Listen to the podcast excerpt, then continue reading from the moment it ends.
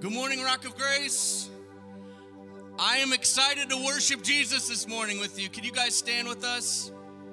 And I know there's people coming in, but I just had a picture this morning of this sound and people running to the sound. So while people are coming, let's lift up a shout. How about that? Amen? Oh, precious is the flow that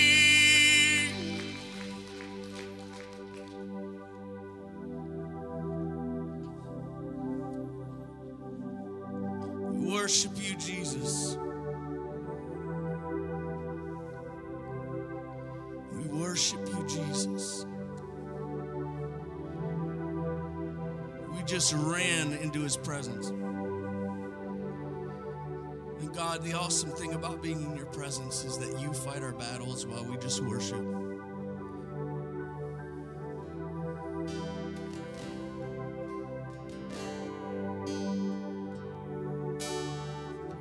I won't forget the wonder of how you brought deliverance, the exodus of my heart.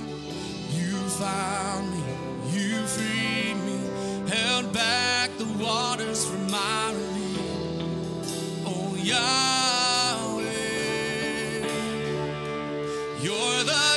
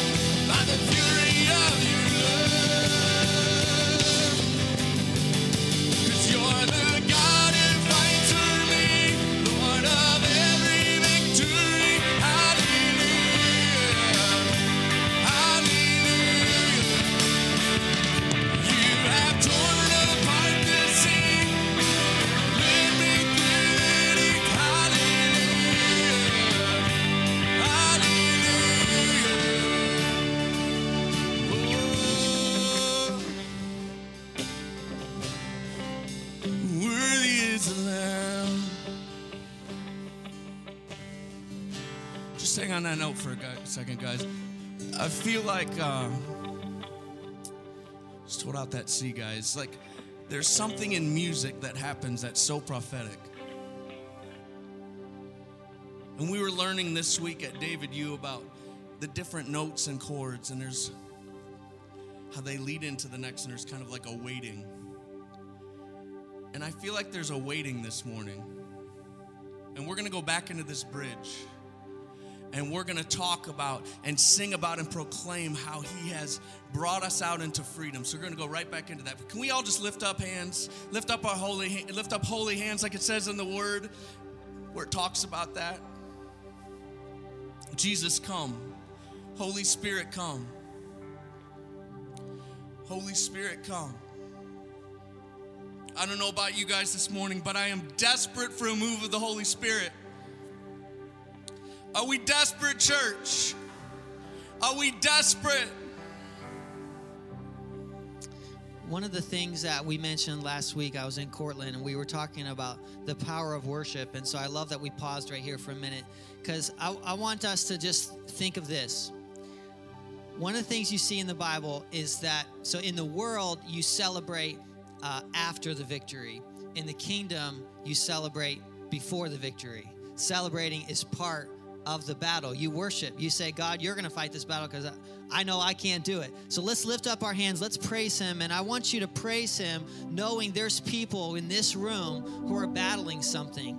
Last week we ended the service in Cortland, and God said there's addictions in here, and six people said, "Yeah, I love Jesus, but I have an addiction that I I can't get over." And I'm telling you, God's presence swept through that room, and God's presence is here right now.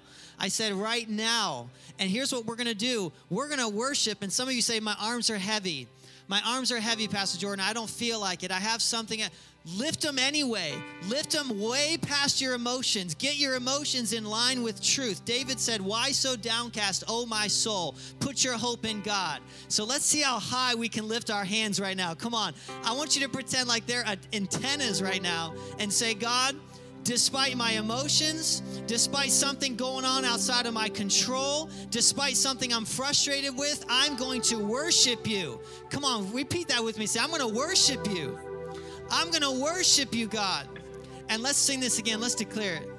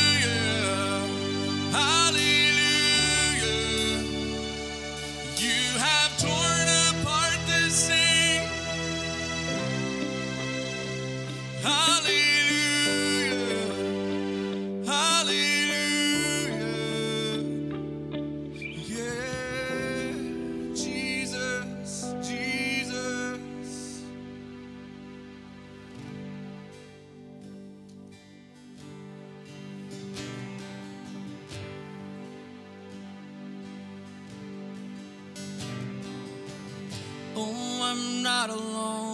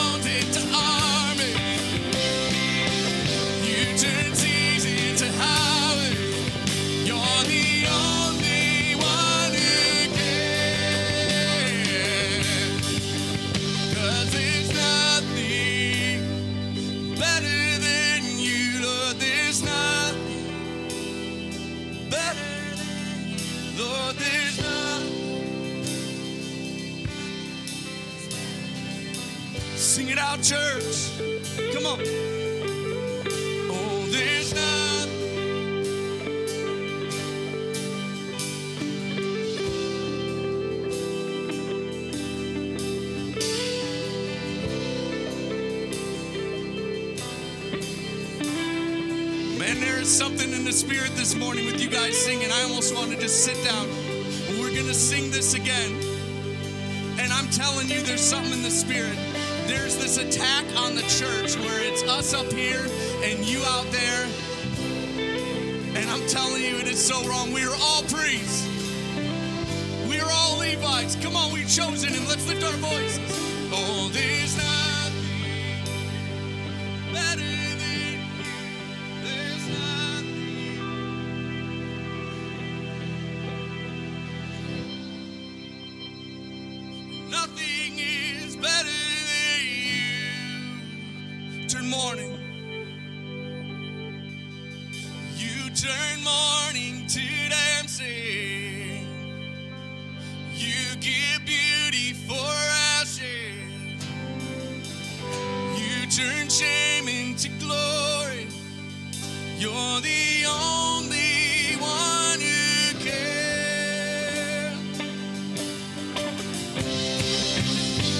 You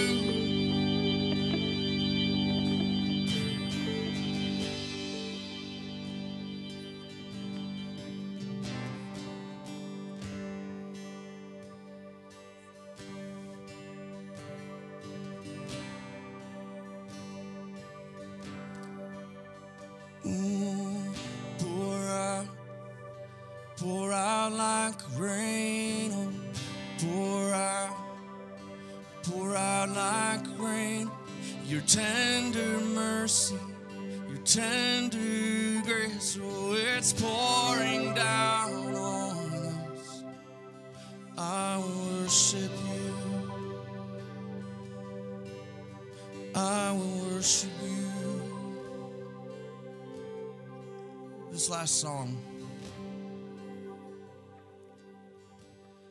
Jeremy Camp is the one who put this song out, but he didn't write it. This was written after an excruciating tragedy that happened in a church. That Jesus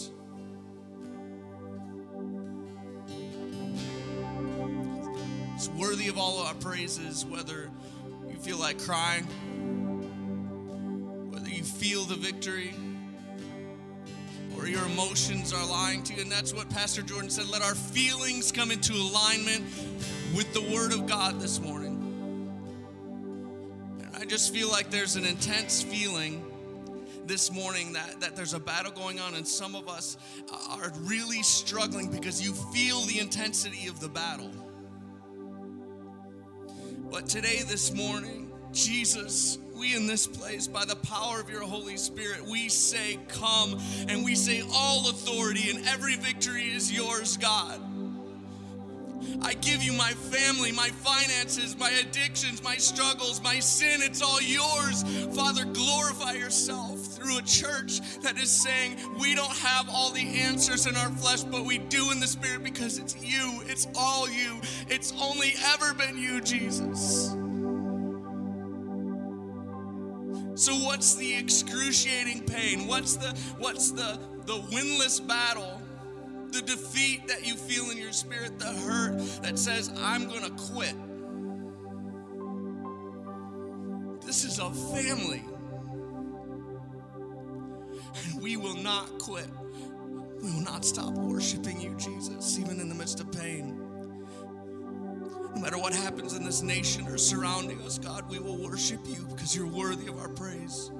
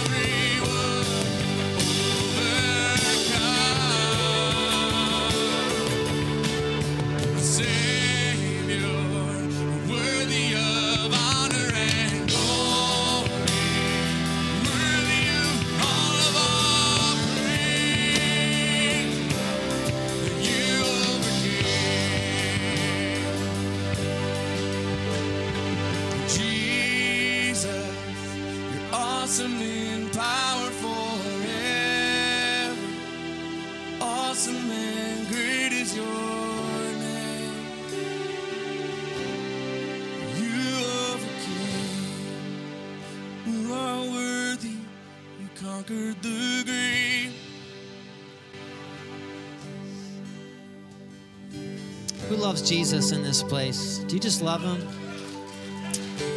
God, we just love you.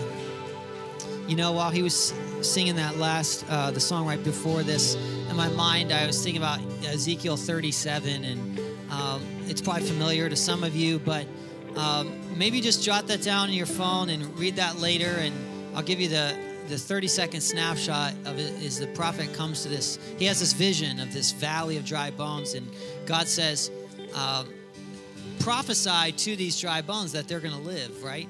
And he's kind of like, you know, bewildered at this idea. What do you mean prophesy? And they're going to be an army. But as he does it, as he prophesies, it says there came a sound. And I mean, within like a minute, he's like, there's a sound. And I'm like, there's a sound, right? There, uh, listen, there's a sound that can only come from praise in the valley. There, there's a there's a unique sound of praise on the mountaintop, right? God's just answered your prayers. There is a unique sound that can only come from praise in the valley. When there's just death around you, there's problems around you, and you say, despite what I see around me, I am going to worship God because God tells me to worship Him. And then what's amazing is while you do, your view of God expands. It's not that He gets bigger, right? But it's that you see how big He is, right? And then your disposition, your attitude, everything changes. And then guess what? God responds to faith. God always responds to faith. And suddenly your situation changes, right? So worship, worship your way out of that battle. Amen? Listen, high five or COVID elbow bump somebody, and on your way to your seat, greet somebody.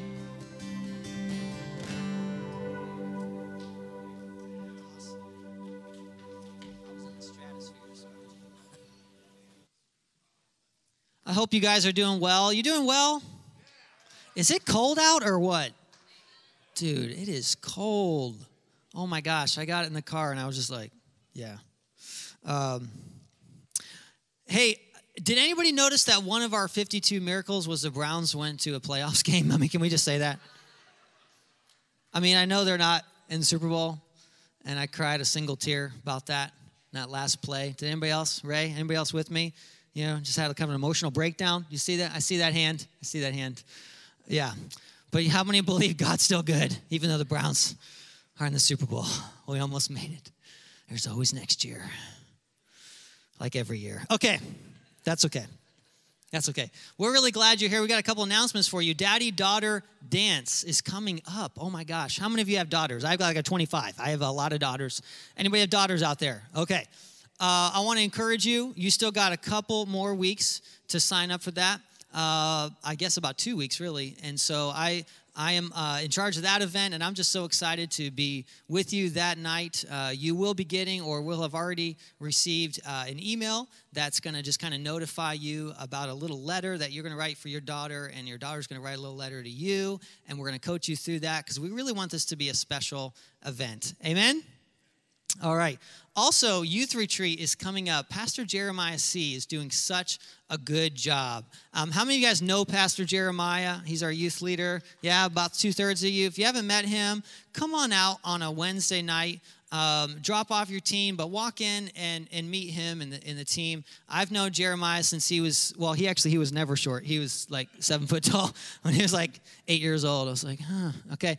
And, uh, but yeah, I taught him guitar, and then he went on the road with me ministering for 12 years. He's a great young man, and he he's our youth youth leader. And there's an event coming up the end of the month, $50 per student. Uh, big shout out to Noel and Nate. Where you at, Coosters, Big Oak Meadows? Yes, providing an awesome uh, amount of resources there. That's really helpful. So thank you so much.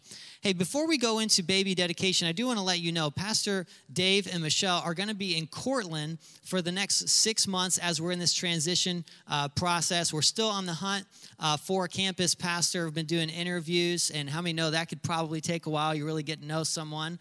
It does indeed. And so, anyway, Pastor Dave, could you actually stand up and just give him like a, a wave, come maybe like a model wave? Can you do that? Yeah, that didn't work out so well with the big bald hairy beard dude. But maybe next time, just give him an air fist bump. But um, he's going to be down there and uh, ministering and just helping that transition. On that note, if you say, you know what, I have known the Lord for a long time and and I've never stepped in to serve in a ministry. I want you to glance at these two side walls, either one there, and you'll see we want every single person to connect, grow, serve, and then ultimately lead people to follow Jesus together. So if you're saying, I'm growing, I'm connecting, you know, I'm, I'm in a life group, but I'm not I'm not serving anywhere. Maybe now is your chance. And you guess what? God has a word for you. Turn to the neighbor, turn to the neighbor, say, "Now's your chance." Yeah, you just got a word right there. You just got a word. I'm so tempted to keep making jokes right now. Is it God's will that you serve? Yes, it is. I will tell you right now. Don't need to pray about that. No, but uh, what we find actually, and you've heard me teach on this a lot, is that when you serve and when you lock into your gifting, it actually un- unlocks this big area of meaningfulness in your life. So maybe it's nursery, maybe it's toddlers, uh, maybe it's RSK, maybe uh, it's worship team, greeters, hospitality. Maybe you want to be the sign guy. You just want to go out and put the sign out for parking. There's all kinds of areas you can meet Pastor Dave, and he'll get you squared away. All right, and we're gonna have um, a time of offering. Uh, we're still going to do this this kind of a unique way of giving, where you're just online or drop it in that. Uh, I can never remember that name. Mercy box. Thank you. I call it the Ark of the Covenant one time. Seriously, we almost had a Raiders of the Lost Ark and face melting. It was bad. All right. I want you to uh, prepare your gift. Uh, you can give through the app, obviously, text to give, or in person. And uh, once you've prepared that, go ahead and bow your heads and, and let's pray. Dear Heavenly Father, I thank you so much for this opportunity to give, Lord. We truly, we consider it an honor. God, I just thank you even for the testimony I heard just, just last week, uh, two weeks ago, rather, that young man said, I, I just started trusting God with my money, and I just can't believe the peace now that I have. So, God, thank you for that peace that can only come when we say, God, we truly trust you. God, this money that we have is not ours. God, it's yours. And so we, we're thankful that we get to steward it. I pray a blessing over every giver. Father, every single person and family who is giving, every single week, God, to help us transform Trumbull with the light of Jesus Christ. I pray a blessing over them and everything they do.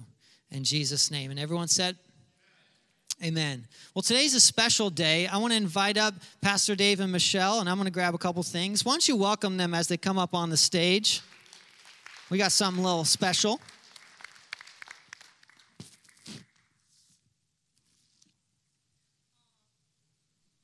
Danielle, can you come be my Vanna White? Can you? Because I got too much stuff in my hands. Thank you, honey. What'd she do? What'd I miss? Did you do the wave? Yeah. She's prettier than you, Dave. Just got to say. It's the hair. All right, hold this one here. Thanks. Um, so my parents, uh, we're talking about parenting today, actually, and my parents uh, created an awesome tradition here uh, with baby dedication, where we ask you to commit to serving little baby David. And is he not the cutest? Listen, he just crawled right out of a Gymboree ad. Gymboree ad. You know what I'm saying? Like, I mean, that that's a cute baby, man. So uh, we want to say a big congratulations. Six pounds, 15 ounces, September 17th. Wow. So awesome, huh? David, would you like it to say anything? You never know. I've had times when we do that and they just they just start praising. Oh. Okay. So we want we want to just share with you a couple things. In the word, we learned that uh, some some children come to Jesus as he's teaching, right? And the disciples say, "Hey, do you want me to get the kids out of here?" You know, and and Jesus says, "No, let them come unto me." Um, in fact, you can't enter the kingdom of God unless you become like these children.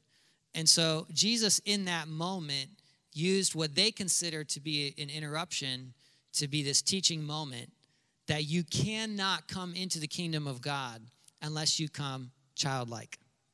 How many know that when you're childlike, you realize you need help? Is he, just curious, is he making his own outfits and his own meals yet? He's making plenty of doo doo. Okay, that's the only thing, right? And guess what? That's what we do. No pun intended. I did not mean to do that. that came out all wrong. But we do. We There's no recovery from that. But really, we That pun was awesome. I did not mean to do that. We do. We make a lot of mess in our life until we come to God and we say like we have we have nothing. That's what seriously. You have to come to God like a child. If you come to God with all your answers and, and you're a self made man and you come to Him like that rich young ruler and you say, What else must I do to be saved, right? There, no, there's nothing that we can accomplish to earn our salvation. We have to come to Him. Amen? So I have a challenge. For, you. I just want to encourage you and challenge you to be there for this baby. This baby is going to need someone to hold him and pray for him in the nursery. Right? This baby is going to need someone to care for him when he goes in to stepping stones. When he goes on a whitewater rafting guy's trip. Come on, is he ready to go this August? We're going. I don't know if he's Pray going. About Pray about it. Okay. There's going to be times when you have an opportunity to impact his life. And how many know it does take a village? Right? It takes a family, and we're a family. So, what we also we want to do is tell you uh, we want to give you this red rose and this white rose. The red rose uh, symbolizes the blood of Jesus, and so what we encourage you to do is just kind of put this in a, a safe place, maybe with you know his baby footprints and some sort of uh, memorabilia box, and tell him one day what First John one nine and ten says that if you confess your sins, he is faithful. He is listening to the gospel right now. Yes, that's right. If you confess your sins, he is faithful and just to forgive you of all unrighteousness. And that when you do that, that God makes you pure, white as snow, and that there's nothing, and you can tell him, you can look him in the eyes and say, Son, there's nothing that's going to separate you from the love of God. There's never a time when he's not going to forgive you and make you clean. Amen. So can you stretch your hands towards him and this awesome family? We just want to pray that pray for them. Father, we thank you. Lord, even just this gift to this church, God, that this, this couple has become, already they feel like family. God, we pray a blessing over their uh, new child. What a gift. Lord, I just pray that uh, you would give them strength, God, when they're running out of strength, Lord. I pray that you would give them wisdom when uh, he gets older and there's moments they just don't know what to do. I thank you that in that moment they can bow their head, they can ask you for wisdom, and God, you'll speak to them. Your word says in James that you give generously for those who ask for wisdom without favoritism. So, Father, we ask you for strength, for wisdom, and God, even for this whole church, we commit to help raise him so that in the end he will not depart. In Jesus' name, amen. So cool, huh? Give him one more hand. Could you? Yeah, if a couple guys could grab that pulpit, thank you so much. I'll take that back, honey. Thank you. I mean, maybe I'll have my sermon memorized, but maybe not. Um, so, we're entering a four week series on relationships, how relationships work. I always love when you're a pastor, when there's something else, the whole church will go like this. Aren't these two studly guys? Give them a hand. This pulpit, I remember when I ordered this pulpit, they didn't tell me it was 3,000 pounds. Every time you lift it up, you're like, I need to work out. All right, so, um, oh, I have a letter for you too. Can I give you that? All right. So turn in your Bibles. Uh, what's our first passage here? Turn in your Bibles to 1 Corinthians 4, and we'll go there in a minute and just kind of get it ready. Uh, one of the things that you've seen in the foyer the last two months is these shirts that say every child. And I want to read a couple statistics that we put on there. And even if you don't see someone at the welcome center, just so you know, you can you can drop 10 $20 extra in the in your uh, offering and then just pick one of these up. We can just use the honor code. But anyway, check this out. 45% of people in Trumbull say they're religious, right? So I looked up some data, some different surveys that were told, but 100% of, Trump, of kids in Trumbull need a loving home. Amen? Amen? All right, 22% of people in Trumbull are, quote, Christian. 100% of the kids need a home. So it doesn't matter about race either because 85% are white, 10% are African American, 5% other, but 100% need a loving home. Why? Every child deserves a loving home. All right, let's pretend like youth group days. Let's just throw out a gift. Who wants a free t shirt? Yes, I see you right there, right there. Here we go. Boom, you got it. Give him a hand. Just curious, was anybody here the night that I threw out a CD and I cut a girl's eye? That happened. Anybody? Was anybody here at that unite way back then? Yeah. Ask Dave Morris. Eshmans, any of those people, they, they remember. I was like, you get it. oh, I don't have any CDs to give away. Praise God. All right. We're going to discuss relationships, and today we're starting with parenting, right? Now, you think you'd start with marriage, but apparently we're not going to start with marriage. Do you like that? No, really, I have no other reason why we're starting with parenting, but we are. So, I, uh, I want you guys to realize a couple things. Um, in all four of our key life relationships, okay, that we see in the Bible, There's four of them that we're going to talk about. You can put up that, that next slide. Four of, four of these relationships, we're going to find servant leadership and joyful submission. So, we're going to talk about marriage, husbands and wives. We're going to talk about parents and children today. We're going to talk about government and citizens, and we're going to talk about pastors and congregation. And my dad is actually going to preach that message on pastors and congregation. I think he's here today. Uh, dad, why don't you give him a, a model wave there? Great. All right, he's not doing it. All right. So, honestly, if I had, if I had to list three things that I learned from my parents, if I had to list, you know what's one of the top things, if not the top thing, that I learned from my parents is how important it is to honor authority. And this whole uh, sermon series uh, is about relationships. And sometimes the relationships we have uh, include authority. So, just curious, how many of you have a job? You have a job with a boss or a manager? Just curious. All right. All right. How many of you ever changed jobs when you were in your early 20s and 30s and you got a new authority? Yeah. All right. We all, at all times, will have different types of uh, relationships, right? And we'll enter into new seasons. And there's this one word that my dad used to use all the time in speaking of this that I want to use throughout this uh, month. That's the word honor. Everybody say honor.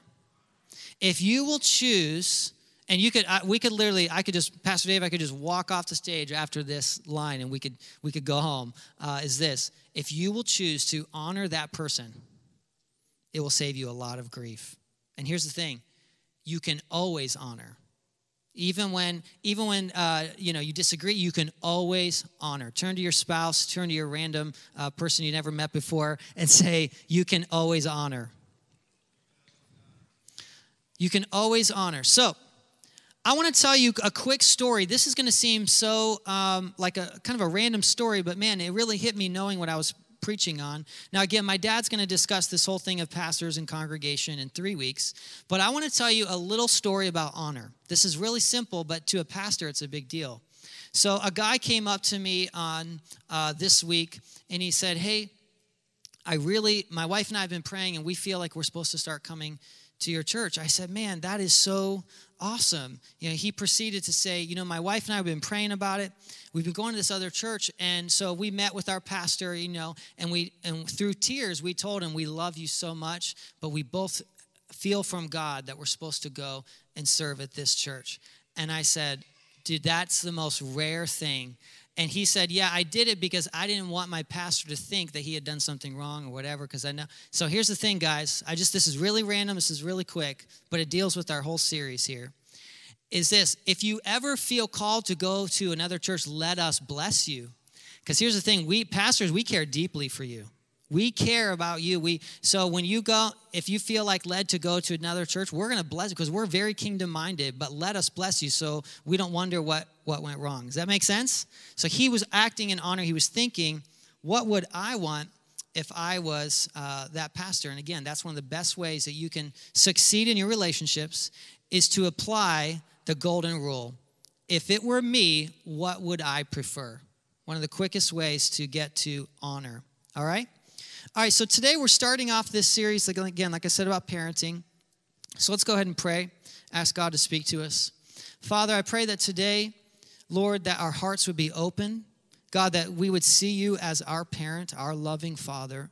God, that we would learn from you how to parent and even how to respond to our parents. In Jesus' name, amen. So I want to quickly talk about, just for five to seven minutes, about spiritual moms and dads, spiritual fathers and mothers. All right, so before we talk about biological parenting, I want to talk to you about spiritual parenting. All right, we see in the Bible, we see Paul mentor Timothy. We even see all the great revivalists. We see Lester Sumrall. Guess what? He had a mentor. He had a spiritual dad, and then he was a spiritual dad. If you just start reading about some of these great moves of God in the Bible, you will always find something consistent spiritual moms and dads. Let me say it one more time. Every time there's revival, because I've read about, if you've read Sean's book, if you've read any of these books about great moves of God through Wales or through Kilpatrick in Florida, there's always moms and dads. So, what I want to ask you is this I want you to think for a minute. Do you have a spiritual mom or dad? Do you have somebody that when you're going through something difficult, you know, this is who I'm calling? This is who I'm calling for advice, for godly counsel, and to pray with me. You know, I, I, I want to tell you how important that is. That is priceless. Priceless. And to be a good spiritual parent, you've got to be a good spiritual son. Right? So I want to ask you this again. Uh, let's flip it now. Is there anyone in your life, and we're going to come back to this throughout the message, is there anyone in your life that you're spiritually parenting? Right? Now, I'll tell you right now, if if I were to be asked what what do you think is like the number one missing thing in the American church? You know what I would say? Definitely. Spiritual spiritual fatherhood, spiritual parenting. Because we've all kind of gotten used to this idea of I come and I listen to a pastor and you know that well that's great and yes, we study and we pray and we prepare to feed you on a Sunday morning. We prepare to lead you and equip you for the work of the ministry, but nothing can replace a mentor in your life. Nothing, right? And I'm telling you, you need a spiritual mom and dad, and you can be a spiritual mom or dad. And guess what? You can set up a relationship too that's where you just say, hey, you know what? How about for the next few months? I have a guy I'm doing that with right now every Saturday, and we're going through uh, scriptural principles together. And it's a beautiful thing. And so I want to encourage you if, when I ask that question, if you're like, man, you know, I don't, I don't really have somebody, you watch, you pray about who that is, and sometimes God has already been speaking to that person. Amen? Spiritual parenting is about believing in someone else and believing in their success more than yours. And it's about laying down what you want to do so they can succeed. I'll give you a great example of this. Will's been mentoring a young guy named Dalton. So I remember seeing the call of God on Dalton's life when he was just a teenager in our youth group. And I remember uh, dropping him off, and then I remember Pastor Dan McConnell dropping him off. Uh, he was always getting dropped off, you know, at, at, home, far away. And, and um, but yet I just knew God was going to do something. And now, years later, he's stepping into his calling. Now, Will, with, with uh, Pastor Justin, started this ministry called Immerse. And so Will was being very transparent at our David U class. By the way, David U began. We got five people called in ministry getting trained for a ministry. Isn't that awesome? Five. You say, that's a small class. I know, but it's five. Okay? So, Will was saying, hey, you know what? Dalton, I believe in you. I believe, why don't you take the whole, the whole immerse? Now, in his mind, right, Satan could say, this is your ministry. Right? And he was joking about that. He was telling us that, right? Satan could say, well, you need to hold on to this. But so, no, a, a father always lets go and wants his son to succeed more than him. And this is this not also the heart of God? This is what God does for us, and this is what we can learn to do for others. So, my question is who do you believe in? Who do you want to succeed? Are you guys okay jumping in? We're jumping into the meat quick. You guys okay? All right. Who do you want to succeed? Who's around you that's going to be your Timothy? Who's around you that you can believe in? Now, one of the first things people do when they they uh, kind of negate themselves, they write themselves off the list to be a mentor, is they say, "Well, I haven't been a Christian long enough." Well, I have a little poll we're going to take. Who's ready for a poll? Can anybody see that little smirk on my face when I said that? Okay. How many of you have been a Christian for more than 10 years? Raise your hand. You're ready. All right.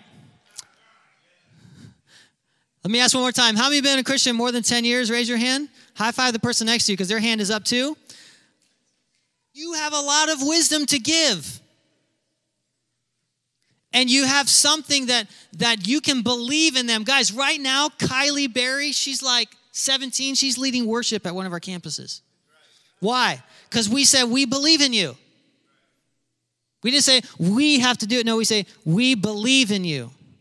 How can we help you? You have a gift. That's what spiritual parenting and fatherhood is about. It's looking at somebody younger than you, or even just younger in younger in uh, faith, however you say that, right? and I had a couple people ask me some funny questions this this last week. What is the age maximum for David U? it's like there is no maximum. But you can always be growing. Amen. All right, so let's transition to biological parenting, and you're going to find a lot of the principles are the same. Here we go. Parents, here's your key takeaways today provide, protect, and promise.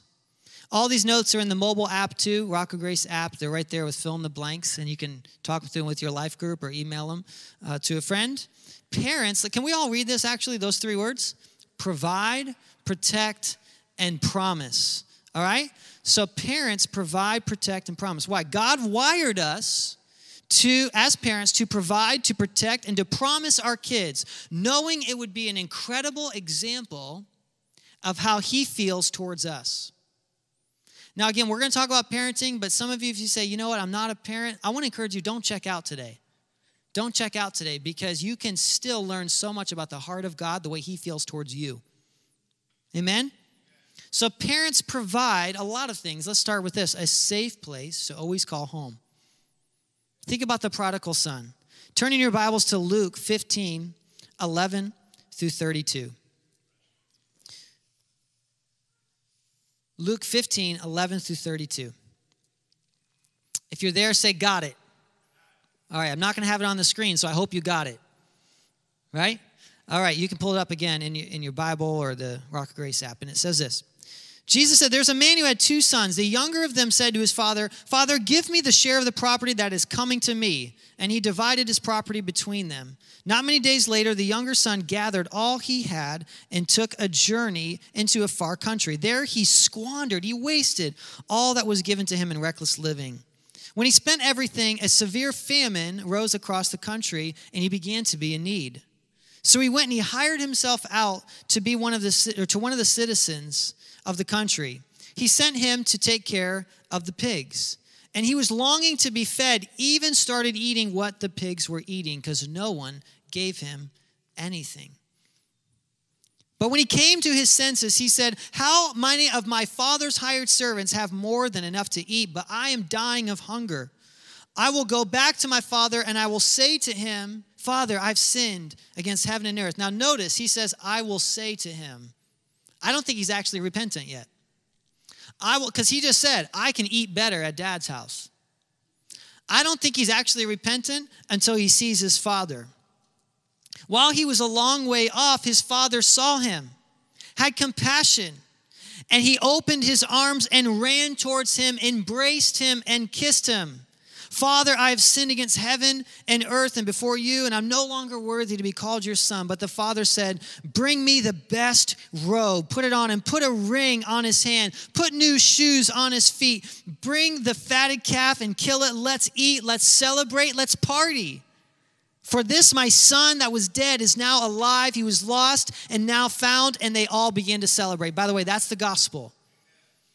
I'm so glad that the Holy Spirit led me to this little story that most of you, I'm sure, are familiar with. But if you're listening online or if you're in the room today, that's the gospel. You and I are the prodigal son. We wasted everything the Father had given us in our own selfish living. And then we came back to our senses. At some point, the Holy Spirit, who is like the voice of God, sent a little message to your heart that says, You need God. The Holy Spirit sent a message to your heart, and He came to you right? And how many of you had that moment? You came to your senses and you asked God to forgive you of your sins. How many have had that moment, right? Now, here's what's so beautiful though. When you came to God, God didn't say, hold on, hold on. You need to earn it for a while. Hold on, I'm gonna have you live over there for a while. No, He not only welcomed him back, He threw a party. He put a new robe on him. That speaks of the righteousness, that you are clothed in righteousness. He puts a ring on your finger. That ring said you're in the family. He calls you his child. Now, the older brother, you've heard me say before, this passage could be called the older brother because the older brother ain't having it. He's like, How come you didn't throw me a party? If we could just put in a voice, How come you didn't throw me a party? Like that, right? By the way, the older brother is religion. Religion despises everything the Father has already freely given. Religion is when you try to work for what God has already given you. And here the, the, the prodigal son sees how deeply he is loved by Father God. How many of you know you are deeply loved by Father God? And I think when he was embraced by his dad, then he realized, then, then he was repentant. Then he really said, Oh my goodness, I can't believe he's willing to forgive me. And in this moment, we find that the father, like any parent, will always provide a safe place to call home. In fact, I want to celebrate something really cool. My friends, Julia and Courtney Perkins, are just now celebrated the beginning steps of adoption with a little baby they've had for 18 months. Come on, is that awesome? Can we praise God? Now, why do I why do I celebrate that? Because we're family, right? And with family, we hurt together, we celebrate together. We hurt together, we celebrate together. Amen? So, in this story, we see the amazing love of God. So, let's transition ourselves now back to being parents. We are called to protect, we're called to provide a safe home. We're called to show the unconditional love of God. So, what does Father God's parental love teach us? What does God's parental love teach us? And by the way, if you want to dive deeper into this subject, I encourage you to read a book called Hesed that I read last year H E S E D. It's actually by a, a songwriter and a great, great book called Hesed. Uh, if you want to jot that down, and that'll get you even deeper into this idea of God's parental love, how he reveals himself to Moses. But anyway, how can we follow the example given to us?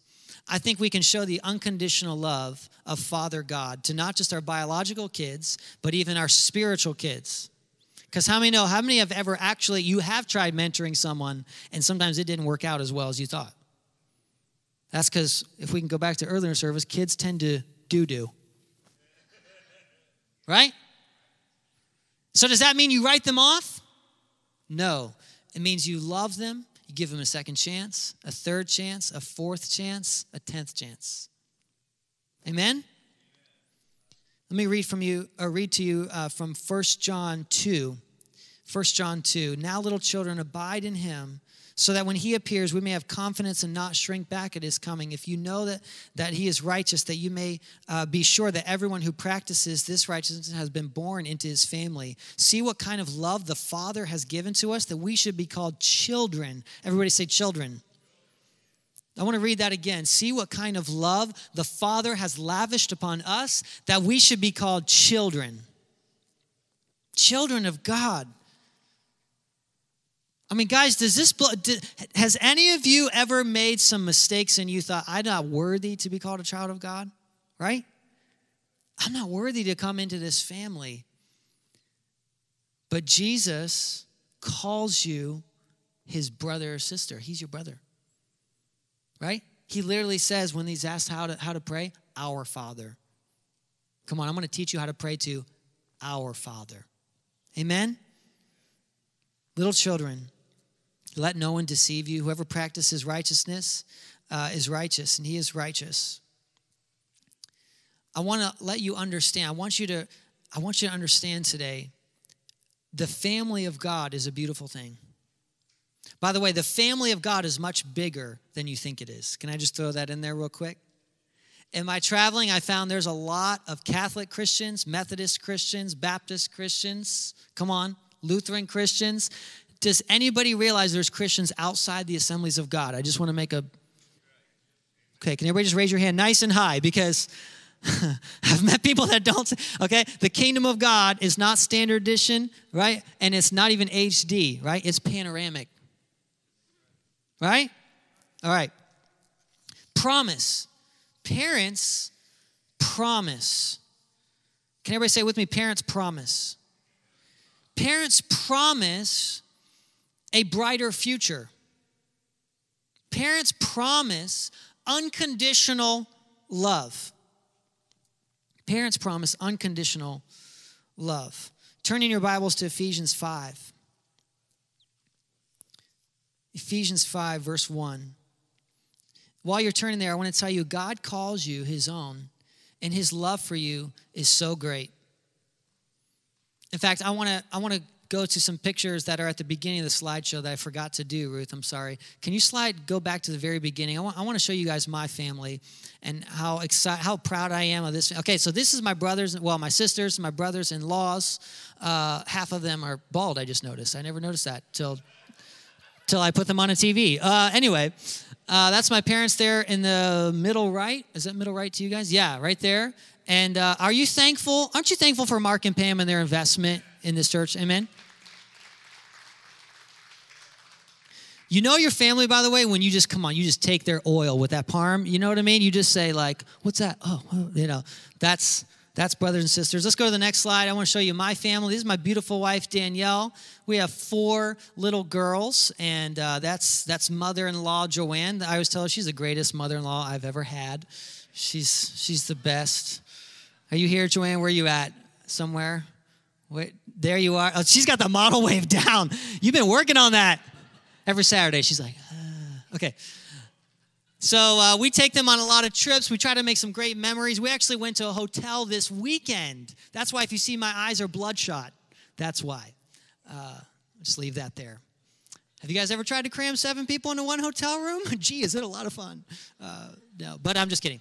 We had a blast, uh, kind of. No, it was a lot of fun. That's Papa Bob down there on, on the bottom left and uh, he's making some some mess with Eden. That's he's great at that. Good job. Eating some cookies or something. And uh, if you're wondering, that is like the rudest thing you've ever done. If that's what you're thinking, I'm not allowed to show you his face, but that's little Lucas. You can meet him in the foyer. I've actually had people message me on Facebook like, "You are so rude," putting an emoji over your son's face. I'm like, dude, it's the law. Okay, but. Uh, his name is Lucas, so he, he's our little guy for now. We just love him so much. So God teaches us. I want to I put his picture up for a reason because I really want you guys to hear something. Hebrews, uh, in particular Romans 6 through 8 and Hebrews uh, 5 through 7, talk about this idea of the family of God, that we are adopted in. Now, I want to tell you something amazing. I want to tell you something really beautiful. When Lucas was crying in the night. Do you know I had just as much love for him as my daughters? I promise you. Now, there's not, I'm not going to tell you it was always easy. I'm not going to tell you there wasn't times when it was hard or I was like, bro, it's 2 a.m., right? But I can tell you the vast majority of the time, I want to go take care of him. I want to go show him the love that he needs. Why? Because that's what the God, God the Father does in our hearts, and that is a picture of how much he loves you. You say, Well, I wasn't born in the right family. Doesn't matter. I was born on the wrong side of the tracks, Pastor Jordan. You don't understand how I grew. Up. No, it doesn't matter how broken you think your upbringing was, God calls you his. Period. And he loves you, get this, just as much as all his other kids. He says, Let me adopt you, let me take care of you. And you know, he gets joy out of watching you learn to walk. Lucas is still learning. He just he looks like a little drunken sailor sometimes. It's, I mean, he just waddles around, right? I mean, he he is the cutest little guy. And we have so much love for that child. And I want to tell you, God feels that way about you times a hundred. Amen? Jesus describes this love, right? Jesus describes this, this love in two uh, of one of my favorite chapters in the Bible, John 14. And for the sake of time, I couldn't give you all of this, so I just want you to jot this down. John 14 through John 16. In particular, I'm just going to give you some bullet points here. The Father sent the Son to provide for you, to take care of you, to protect you. The word that you hear is not mine, the Father who sent me. The Father gave all authority to Jesus. The Father answers prayers. You can pray to Him, you can come boldly to Him and ask, right? The Father sends the Holy Spirit to comfort you. The Father provides this. Everybody say, Father. The Father gives Jesus the word to teach us, 14, verse 24 and 15, 15. The Father is the source and provision of all in the Godhead. In fact, He reveals Himself as a triune God Father, Son, and Holy Spirit. But how does it always begin? Father. If there's one attribute you've got to get down about God, it's that He is Abba Father. And, and, no matter how difficult your relationship was with your earthly father growing up, because I know for some of you, maybe it's very painful. But I want to tell you, God is the father that you're looking for. Abba Father will always love you, always provide for you, always protect you, and always promise you a future. So jot that, those scriptures down, John 14 through 16. And I want to tell you this. I know I said this twice. I want to say it again because I really want this to stick in your spirit. God wired us to provide, protect, and promise, knowing it would be an example of how deeply He feels towards us. So everybody say this with me provide, protect, and promise. Provide, protect, and promise. How many guys are so thankful God's been providing for you, protecting you, and promising? Right?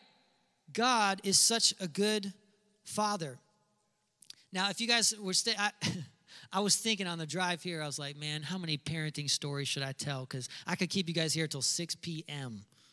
Okay, with with awesome uh, parent fails. Now, sometimes we like to. Yes, you heard me say fails. Yeah. So sometimes we like to say, like, yeah, I'm going to protect them. Well, I've got a little video for you to prove that sometimes as parents, we try to protect our kids and it just doesn't work out as we intended.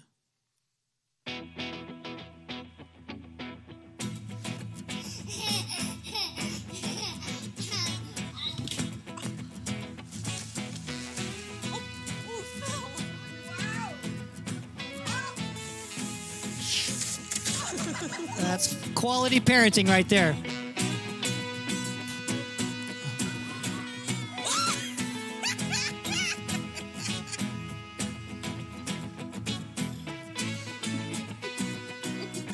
See that look on his face? That may or may not be Lucas.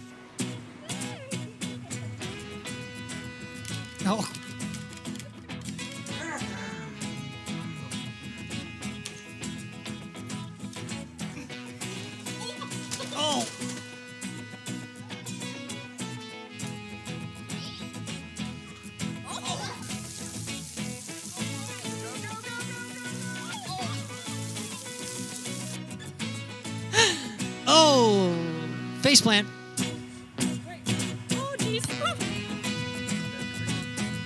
This guy's smart, trust me.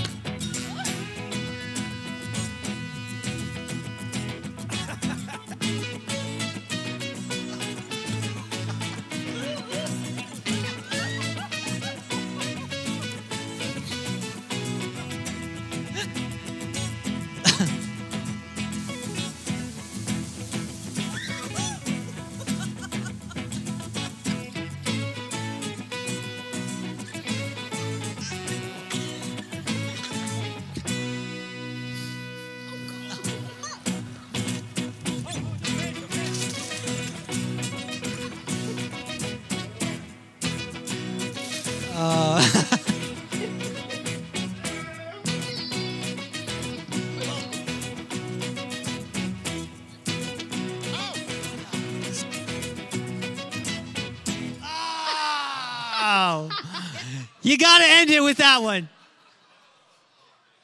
You got to end it with that one. I know what some of you are thinking, Jordan, you really just need to be a youth pastor. I know.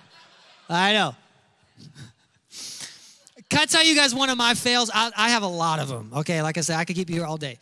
Last month, I go upstairs and I see I see my six year old and she's eating. You know those little candies that have like they're like 50 in a one bag. That was a sadistic dude that made the Smarties. You know Smarties. She's eating it like a little raccoon in the corner. She's like, and I said, "Where'd you get that?" She's right, literally like a raccoon, like you know.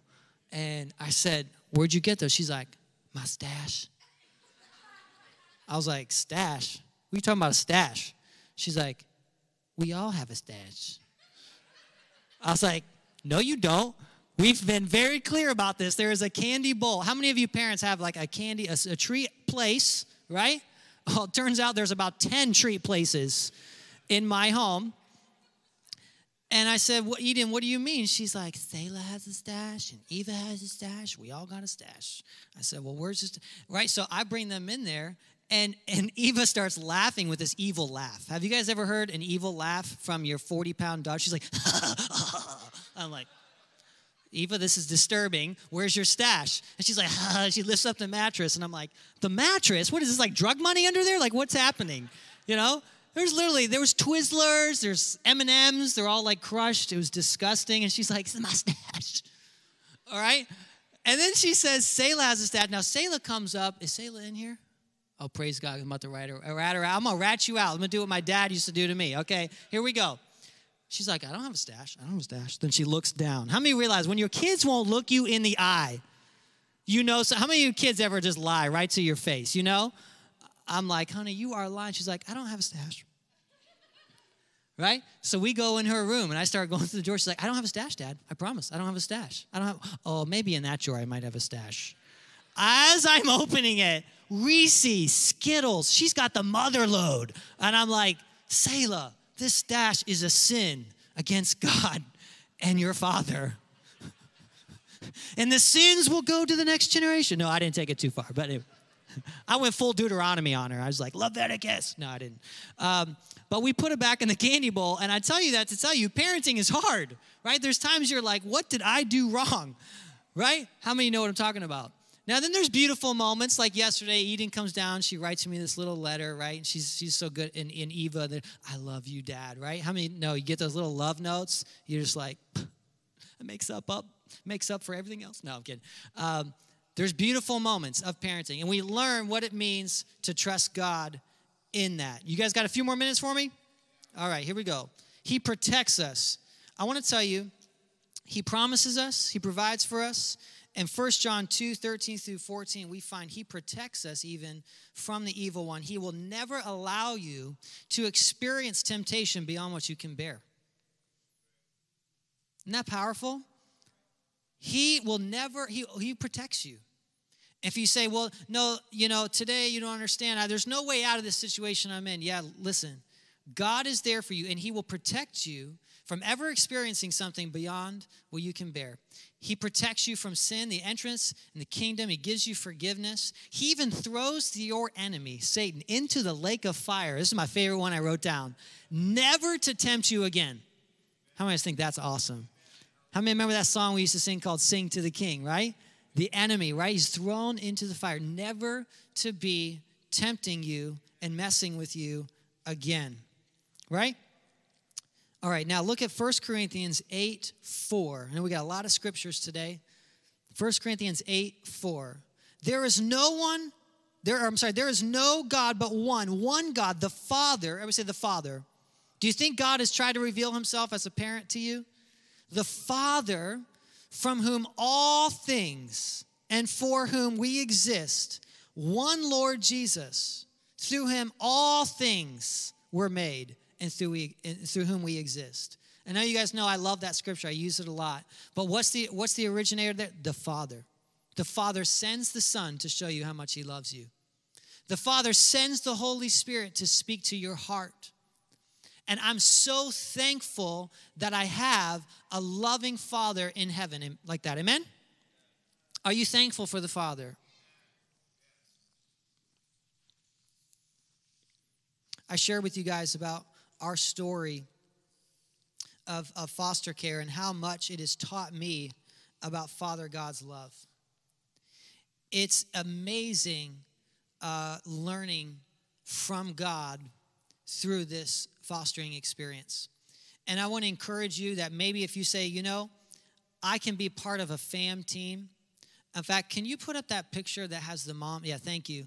We have this new ministry called Family, I'm sorry, Foster Care Advocacy Ministry.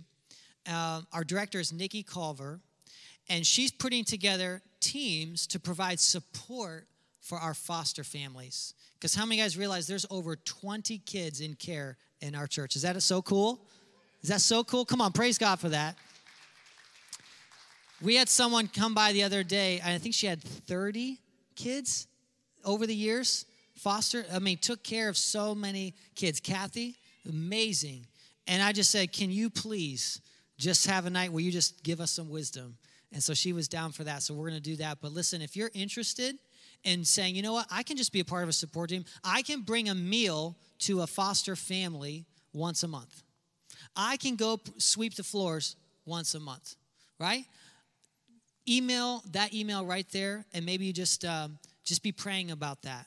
And there's all kinds of ways that you can jump into this. I know again, foster care is not for everyone. I understand that. But as you pray about this, understand that you can even just dip your toe in this by being a mentor. Who knows what a mentor mom or dad is down there at TCCS? You meet with a teenager once a month and you spend some time with them. How many guys realize every single one of those teenagers need the love of Father God? Amen? And you have that. Raise your hand if you've been saved more than 10 years. It's time you get in the game. I'm getting you off the bench. Come on. I'm getting you off the bench. I'm gonna tell you, I'm gonna tell you what Mick tells me. Play me or trade me. Every time Mick and I talk about, hey, can you give this couple a call? Can you give this guy a call? And he says, play me or trade me. I want to tell you, I, I, wish, I wish every single one of you could take this heart that Mick has where he says, hey, just put me in the game. Let me serve alongside you and Pastor Dave and Will and the team. Even if if it's leading a life group, if it's if it's just going down and mentoring a child that needs your love. I don't know what ministry it is going to be, but there's got to be someone in your life where you say, I can be your spiritual parent. And I know what some of you are thinking because you're already disqualifying yourself. If you just heard a voice in your mind that says, You're not spiritual enough, I have news for you. That was the devil. His name is the accuser of the brethren. Literally, that's his job, is to tell you that you can't and that you're not good enough. That's what he does. So we got to ignore that voice and say, By faith, I can mentor someone. I can read the Bible with someone. I can meet someone every single month for coffee and open the Bible together. Guys, I want to tell you can I be very real with you? Can I come down here to make sure I keep your attention? Here we go. Listen, if we're going to transform Trumbull, it is not going to happen because of systems. Systems are awesome, life groups are awesome. When we revamp Sunday school and we've got discipleship, that's awesome. Sitting in a room with 40 other people, awesome. Everybody say awesome. But what provides the most life change is not a system. It's not a system. I believe in systems. I love systems. It's not a system, though. The thing that provides the most life change is when you get and you say, I believe in you. I believe in you. Big time. I see a gift that you have. Can I encourage you in that? Hey, can we, hey, Jay, can we read the Bible together? Hey, can we go through this book together by Jonathan Eldredge? Or can we go through this together? And next thing you know, three months later, six months later, suddenly that young man's, he's lifting his head up. He's like, man, God can do something with my life. Right? And now that person's ready to start serving God in some way, stepping into a serve team. So I want to encourage you. In fact, if everybody could just bow your heads, I want you to be asking God right now two questions. If you're a parent, I want you to ask yourself, how can I provide, protect, or promise my children? Because one of those might be ringing true for you than more than the others. Maybe you're doing a great job, sir. Maybe you are providing for them. You've provided a beautiful home for them to live in. Maybe you've protected them, but, sir, have you promised them? Have you looked them in the eye and said, Son, I'm here for you no matter what you need? You can always talk to me. There's a few things that your children need to hear more than anything else. They are, I love you, I'm proud of you, and God will always be there for you. There's a few things your children need to hear you promise. They need to hear you say, I love you, I always will. I love you, I always will. I'm proud of you. And God will always be there for you. And so sometimes as men, we get good at the providing thing. That's how God wired us to, to work and to, to protect our family. And sometimes we, we falter on that whole promise thing. of vocalizing how we feel about our kids. I want to encourage you look your kids, your grandkids in the eye today. Don't let it go. Don't say next week. Don't say next month because guess what? Then it won't happen, right? We're going to look them in the eye today. Listen, when church gets out, some of you guys are going to do it in the foyer. You're going to look your daughter, your son in the eye, and you say, I love you and I always will. I want you to know I am proud of you and that God will never, ever, ever leave you. You've got to promise that to your kids. You've got to let them hear it from you. Because here's the truth we all are looking for that promise. And if you don't give them that promise, then they will go looking for that promise elsewhere. So be that voice of truth to them. Now, I want to make an opportunity too for those of you that may not know Jesus as Lord and Savior.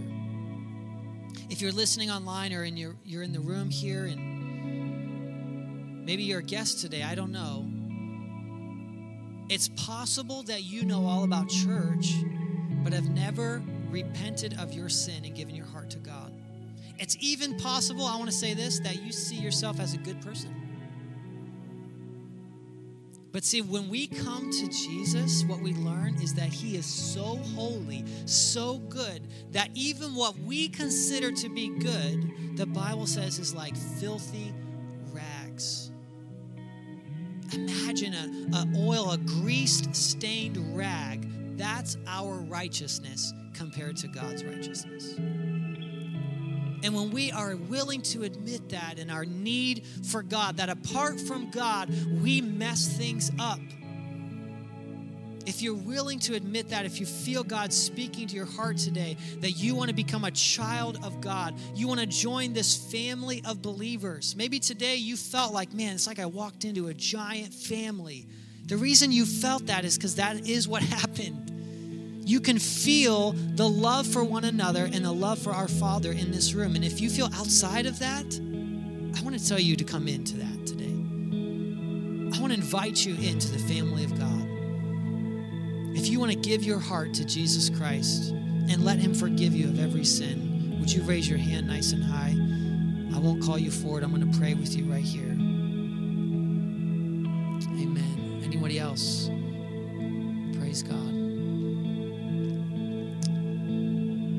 Anybody that wants to receive Jesus as Lord and Savior and God as your Father. Yeah, thank you, Lord. Can I just tell you in this place, people who are raising your hand, people who are online, and everybody who's sitting here and you're already uh, in the family of God, I want to tell you something. Father God loves you more than you could ever, ever, ever comprehend. He, his love for you is so deep, the oceans could not hold it. His love for you is so great. You say, no, but what about my no? Leave all of those reasons at the door. God's love for you is so incomprehensible. He believes in you. He thinks the world of you, all the unique uh, character traits about you that you have, all the quirks about you. Do you know He put those in there? He created you, He loves you. So let's pray this prayer, and we're all going to pray it together for those that are receiving Christ online or in person today. We're all going to pray this together. Dear Heavenly Father, I realize my need for you. Your word says that if I confess my sins, that you are faithful and just to forgive me, to wash me clean, and to make me born again, a new person, adopted into your family. You give me your name, your signet ring, your robe of righteousness. I commit my life to you. Make me your child today. In Jesus' name, amen. Can we stand up and praise God? Come on, all the angels are celebrating right now. Isn't that so cool? You know, there's so much we could say about parenting, and I know it's so hard to squeeze it into one sermon. I, I do want to tell you that Pastor Dave and Christine have told me that they're brainstorming a really cool uh, kind of parenting and marriage conference, followed by some discipleship. It's going to be awesome. Um, hey, real quick, this is random, but can you guys just praise God for Pastor Dave and Michelle because they're doing so good. And I just, dude, God, like, I told, I don't know who his mom or dad. I think I said, I think I've told someone every day, oh, thank God for Dave, because he, God's really given uh, Dave an amazing just uh, gift, for, a love for the church, but also a gift of organization. So when I tell him about all these crazy ideas about church planning, he's like, we're going to do this, this, this, this, and we get so pumped together. Um, did you have something you want to share? Yeah. Hey, Tim's going to share something real quick. Tim's a friend of mine, actually a neighbor of mine now, too. Uh, can you welcome Tim? He's going to share something on his heart. I was sitting there as he was uh, speaking, and I, I, felt God had a word for somebody, and that word is that uh, Satan is the accuser. If you are like me and you have a filthy past, that, that God used Moses, who was a murderer, he used Paul, who was a persecutor and a murderer, he used David, who was a murderer and an adulterer, adulterer to be mighty, mighty men of God. Over and over and over in the Bible, he gives examples of people with filthy pasts that he redeems, and they go on to do great and mighty things in the name of God. Do not let Satan hold you back. Do not let Satan accuse you because you were a drunk. Do not let Satan accuse you because you were you were into drugs. Do not let Satan accuse you because you slept around. Do not let Satan accuse you because you had a horrible parents. Do not let Satan hold you back from serving God. Come on, awesome. Dude, we all have this amazing story, and when suddenly when God starts shaping our story and we come into alignment with His love, it changes everything, doesn't it? Hey, I just want to bless you. Open your hands. I love when we remember to do this. I, I bless you with a, an, uh, a greater revelation of God's amazing love. That you would become so childlike, you would literally be like a kid with a stash of candy that you would be so grateful for your Father's mercy, that His love for you is so great. He's just so glad you're in His family, He's so glad you're in His home, and He's willing to keep accepting you and shaping you and doing that course correction because He loves you. He has an amazing future for you. He promises to you to always be there for you. In this world, you have trouble, but don't worry. I've overcome the world. He says, I will always be with you. In Jesus' name, amen. Amen. Hey, have a great day and uh, enjoy the Super Bowl or something.